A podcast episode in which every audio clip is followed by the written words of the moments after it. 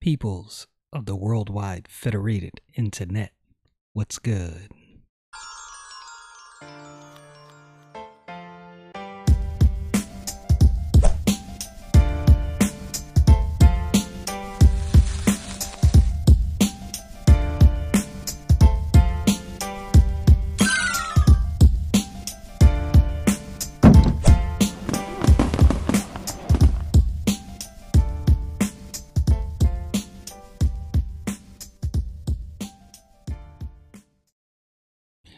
So, for the past couple days, I've been going back and forth on Exodus chapter 27, reading, taking some notes, reading some more, going back and forth, trying to figure out what's going on, what's the significance, and got hung up a little bit, didn't really understand much. So, this is going to be pretty much a reading of Exodus chapter 27 this is, again, as I always tell you, an extension of my Bible study. So sometimes I get to points where I'm like going back and forth, trying to understand the significance. I get hung up and I just decide to move on. That's why sometimes you might see so different things happen with my videos. Sometimes I get busy, you know, I have an actual job.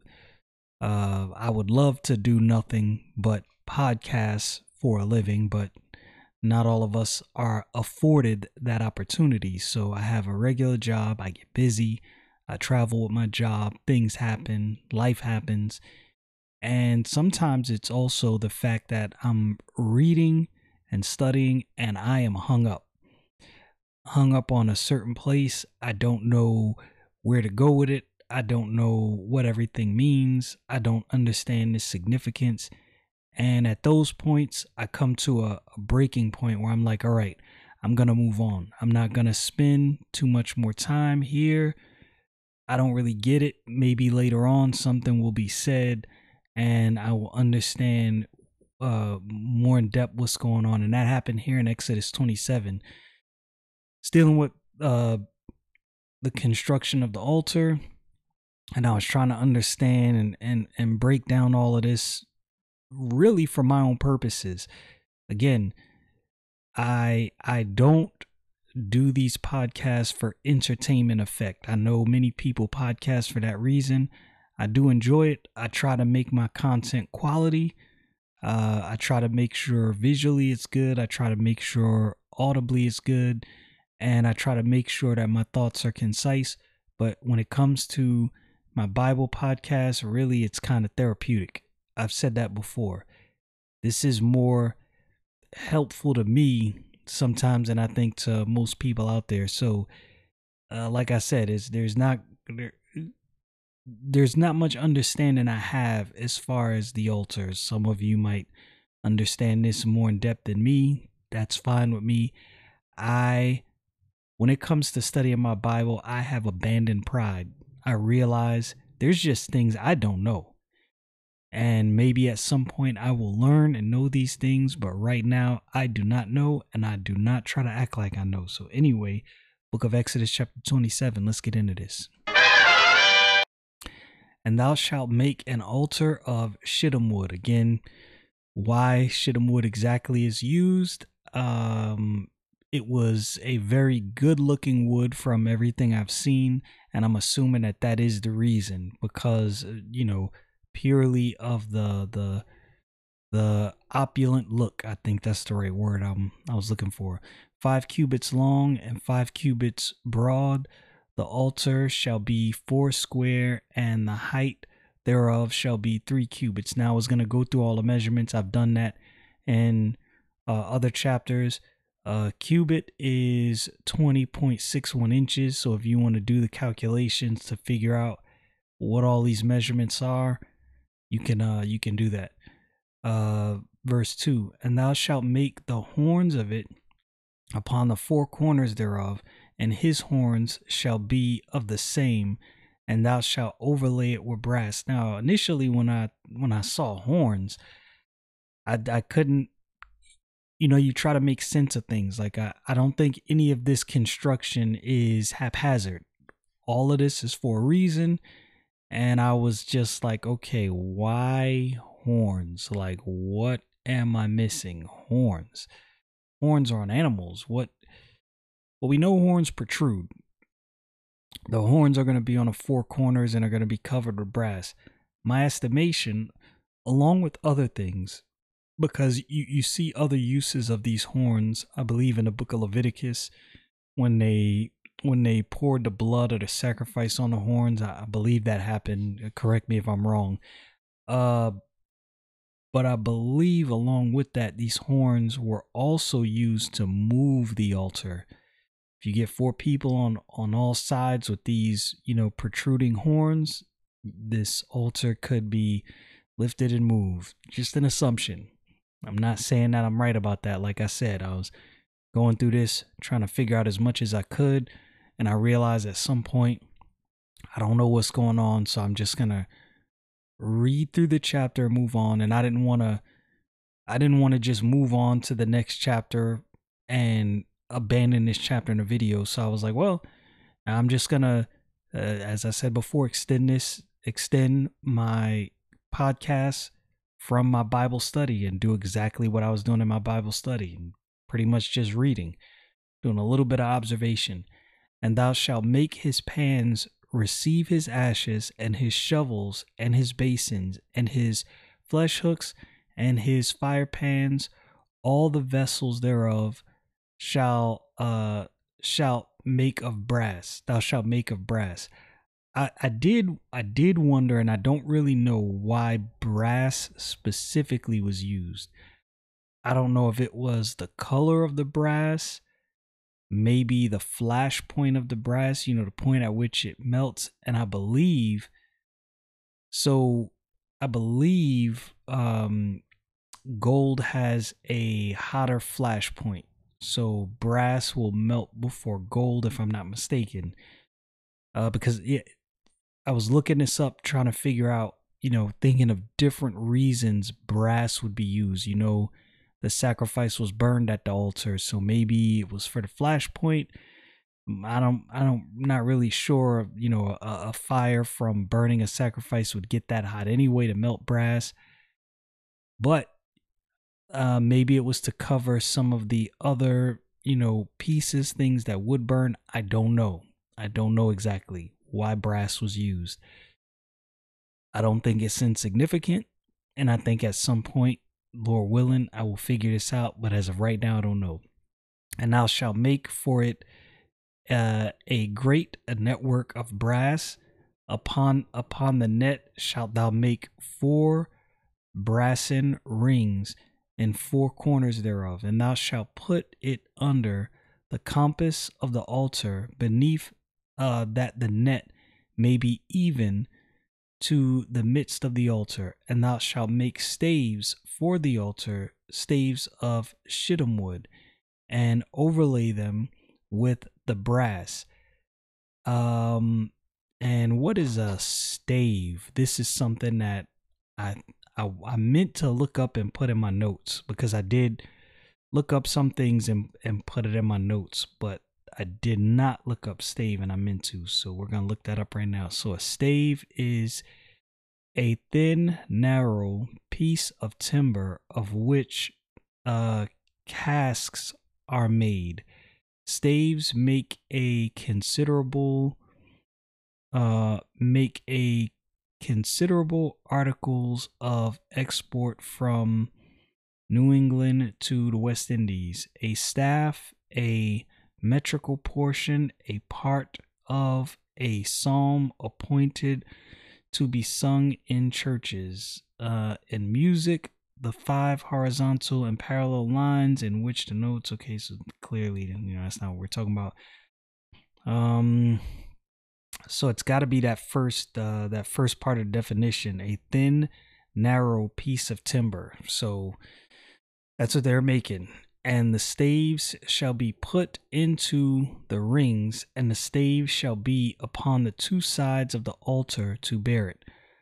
Uh, hollow with boards shalt thou make it, uh, as it was showed thee in the mount, so shall they make it. And thou shalt make the court of the tabernacle for the south side, uh, of the tabernacle for the south side, southward, shall be hangings for the court of fine twine linen of an hundred cubits long for one side. Now, I, was, I said this in another video. I will stop and say this. I have looked up uh uh different places where uh like computer generated models of what is described here was made and that that's a good practice cuz it kind of visually gives you an idea of, of what's going on here. Sometimes when you read all of this stuff, sometimes things can be lost in translation, right? No matter which which Bible version you use, was whether it's the amplified version, uh, uh, English Standard Version, a lot of these readings are very similar. So you're reading this, you're getting all of these details, but there's so much detail that you actually lose the ability to actually construct this because there's so much intricate detail. So if, if you go to there's different websites, like I said, you can go on YouTube and look up videos of computer generated models of the tabernacle, the altar, and all of this. Uh, good good practice. And the twenty pillars thereof, and their twenty sockets shall be of brass. The hooks of the pillars and their fillets shall be of silver.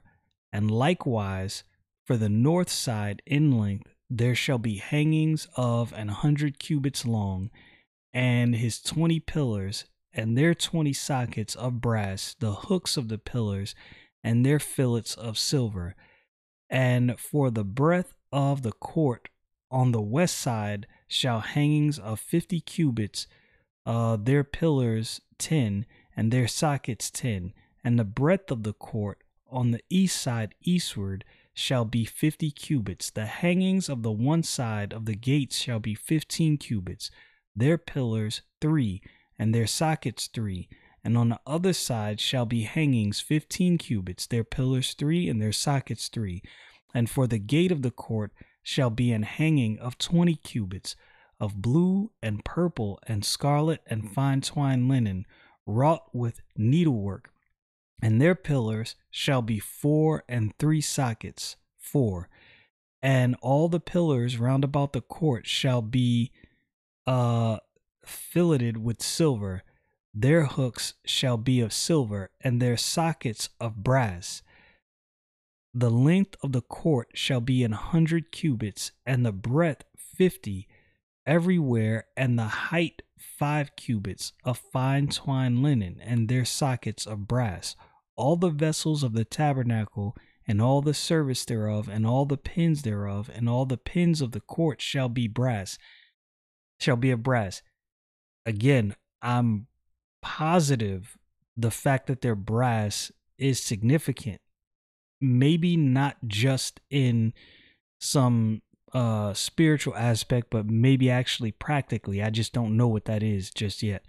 And thou shalt command the children of Israel that they bring thee pure oil, olive, beaten for the light, to cause the lamp to burn always in the tabernacle of the congregation without the veil, which is before the testimony. Aaron and his sons shall order it from evening to morning before the Lord. It shall be a salute, uh, a statuette, my bad, forever unto their generation on the behalf of the children of Israel.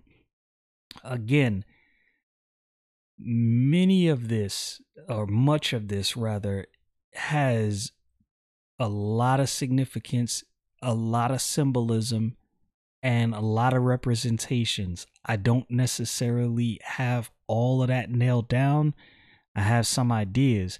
And one of the reasons in my own study, I have no problem moving on when I don't understand. If you get yourself in a habit of feeling as though you don't understand something, so you have to inject something, like I don't understand, I don't know what this is, so I have to place something in here. I, I have to ascribe some meaning. That's how you get into a bad habit of assuming you know something and holding to beliefs that that may be disproven later on, but yet you still hold to them. I, I found in my Bible study, this, this is what I found.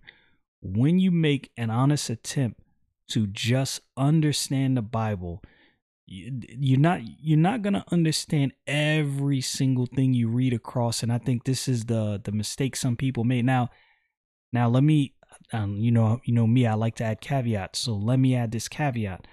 I'm not saying you can't understand the Bible, and I'm not maybe sometimes things aren't as deep as we try to make it and that's why we don't understand and that and and when i was reading this i thought that to myself maybe i'm trying to make this so deep and it's actually just simple it's just construction and there's not much more to it i do think there is more and i just don't understand but i said all that to say there's nothing wrong with not knowing there is there is much uh what's the word I'm looking for? Nobility and humility in just admitting I don't know. You know how many times somebody is asking me about a, a verse or a subject in the Bible when I don't know this is this is how I'll lead. This is just me personally. I'm not telling you how to answer. I'm just giving you, you know, a a personal instant. I have no problem saying I got some thoughts on that, but I don't really know. These are my thoughts, but I don't really have anything concrete, right? So I, I don't mind offering my thoughts.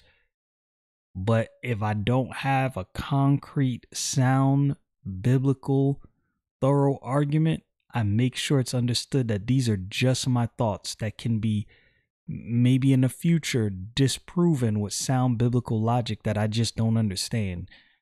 I think it's a good way to avoid false doctrine and it's also a good way to avoid cult like behavior. I think this idea that you can't be wrong, I think this is how cults take over because people have this impression in their head that it's got to be my way.